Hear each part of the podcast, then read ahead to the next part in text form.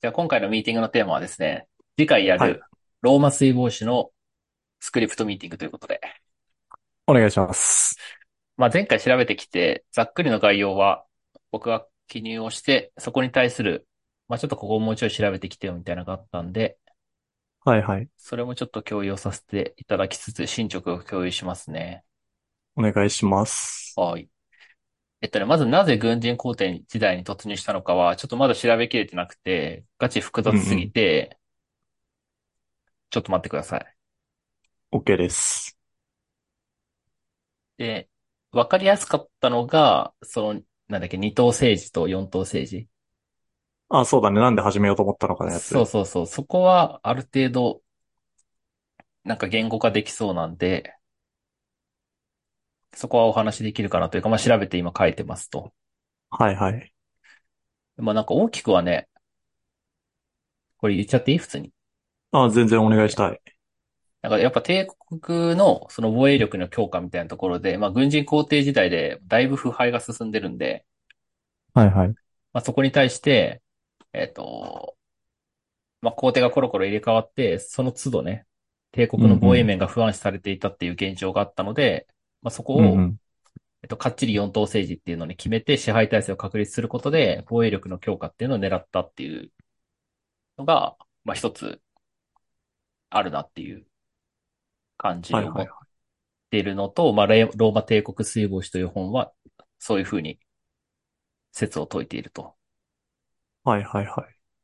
これ、あれだよね。防衛力って外敵に対する防衛力だよね。そいや、蛮族だったりとか、当時はササン朝ペルシアかなこの時東方にいたのは。う。かなうん。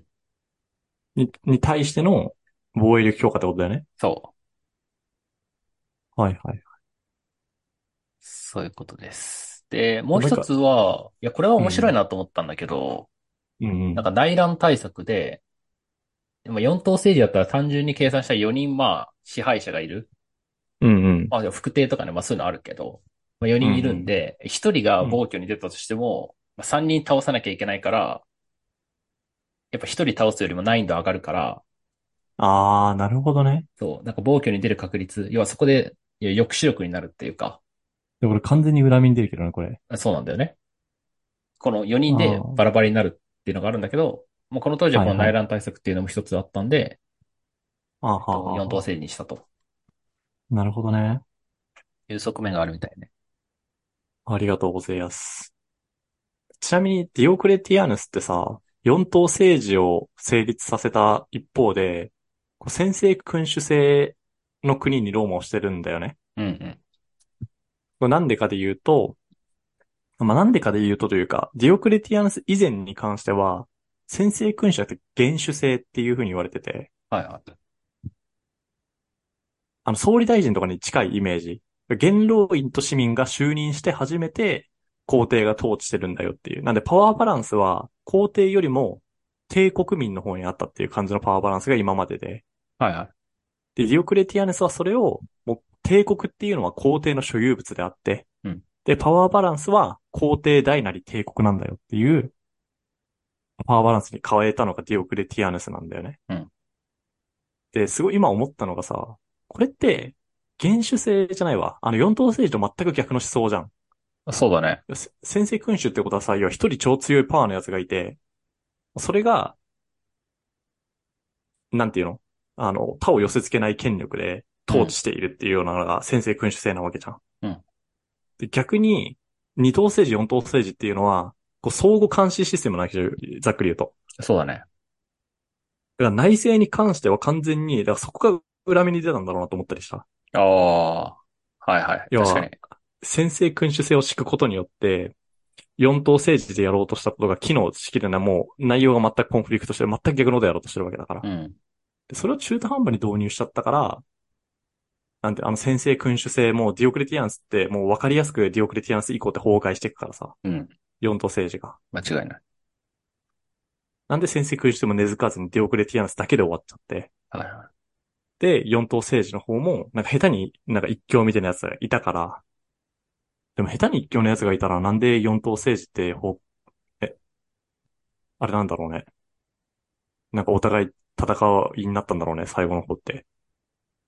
ああ、いや、それはこの後ちょっと話そうと思ったけど、おう、ぜひ聞きたい。なんか四島政治をなんか維持する条件みたいなところも、そのローマ水防止は言及をしてて、あ、めっちゃいいね。すごい知りたいよ、それ。やっぱ嫉妬心のない政はい帝、はい。うんうん。二人が、野心のない二人の副帝の補佐を受けて目標を追求するっていうのが、やっぱ一つ条件としてあったらしいんだよ。はいはいこはのい。仕組みを成立させるね。っはいはいはい。ていう風になると、えっと、ディオクレティア、ティアヌスの後に、えっと、一つの聖帝になったガレリウスうんうんうん。は、やっぱこの嫉妬心のないってところを満たしてなくて、はいはいはい。まあ、副帝とかに、まあ、だいぶ自分の要望を通した、うんうまあ、ん。ものをね、こう、据えるとういう風んう。になんった時に、なんか仕組みの問題も、まあもちろんあると思うけど、まあこうこらんう辺ん。のね、ガリリウスさんの動きによって崩壊に向かっていったっていうような見方はできるなと思ってて、はいはいはい。やっぱこの成立要件がすごい難しいというか、 いや、無理じゃない人間にこれ求めるの俺無理だとい思う。やまあそうやな。これなんか、ちょっと申し訳ないけど、ディオクレティアヌスは人間に対する洞察が足りてなかったねで、なんか終和しちゃう気がするんだよね、これ。うんうんうん。まあちょっと、そうかな。ざっと、で、その後に、先制君、で、なんで先制君主制を、にディオクレティアヌスがしようと思ったかで言うと、なんかそれまで軍人皇帝時代で、死ぬほど皇帝がコロコロ変わることを知っていたからで、うん。いや、自分が皇帝につき続けることに対する、なんか対策だったわけだよね。そうだね。もう皇帝権力を超上げることによって、もう誰も俺に逆らえない状態をすることによって、もう当時って不信任を突きつける方法って暗殺しかなかったから皇帝に対して。うん。だから皇帝に対して、あの、こあ、皇帝である自分が殺されるリスクを下げたっていうことに対する対策だ対策だったと思っていて、うん。で、それをより強化したのが、コンスタンティヌスによるキリスト教だよね。そうだね。で、一神教によって、王権真珠説。だから、王権、王権じゃないか。帝、皇帝権真珠説うん。をコンスタンティヌスが採用したって感じだね。はい。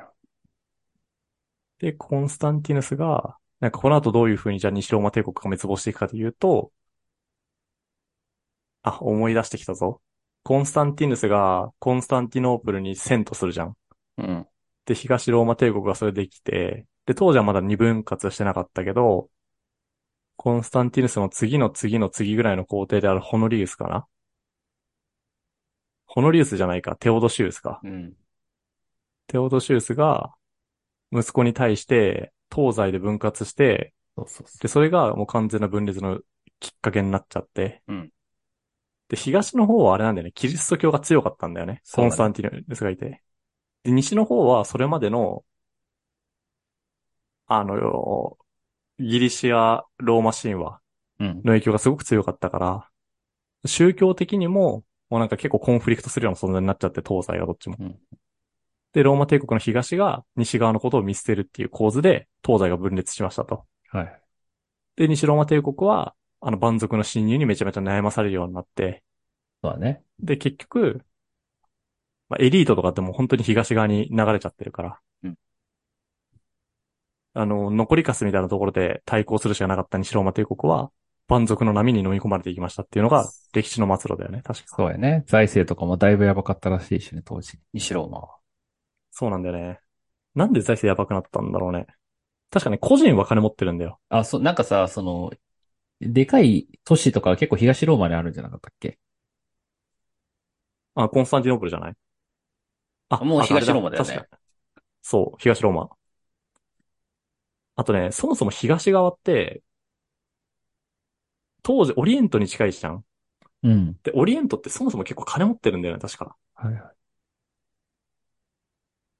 うん。だから、あの、カエサルのさ、ライバルだった、覚えてるよな、 名前が出てこない。えーっと、なんとかマーニウスって言ってた。ポンペイウスだ。おう。ポンペイウスも帝国の東側を統治したんだけれども、なんで帝国の東側を統治したかったかで言うと、要はあそこに行くと金持ちになれるからなんだよね。うん。だから東側って結構金になりやすい土地柄なんだよね。うんうん。特産物とかも含めると。やっぱなん、まあ、軍人皇帝時代だよね、やっぱり。すごいきっかけは。いや、そうだね。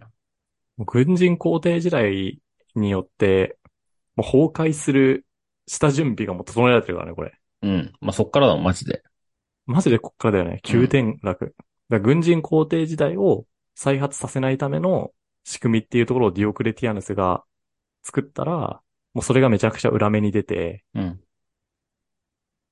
で、もうディオクレティアヌスのやった対策が皇帝、帝国を分割するっていうことにつながっちゃって、でそれをコンスタンティヌスが再度統一するんだけれども、もう治安悪すぎるから、皇帝権真珠説みたいなことをキリスト教を背景に、うんと、コンスタンティヌスが成立させて、で、コンスタンティヌスがまあ東ローマ帝国に遷都してめっちゃキリスト教を普及したんだけど、なんかそのキリスト教が普及しきれなかった西ローマ帝国と仲が悪くなって、なんか仲が悪くなるというか、まあ仲間意識が希薄になって、うん。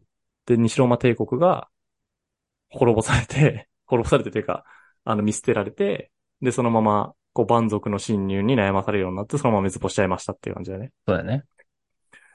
あ、めっちゃ整理できたかも。でなんで西ローマ帝国は、じゃない、軍人皇帝時代に突入したのか、これやっぱり俺知りたいよな、す。いや、頑張るわ。でもマジ何なんだ、何なんだろうね。多分、軍人による権利が肥大化しちゃったとかいう話だと思うんだよね。で、軍人に、軍ああ、人の権力がめっちゃ上がるタイミングって何かで言うと、やっぱすごい治安悪い時って防衛力に対するさ、そうそうそう。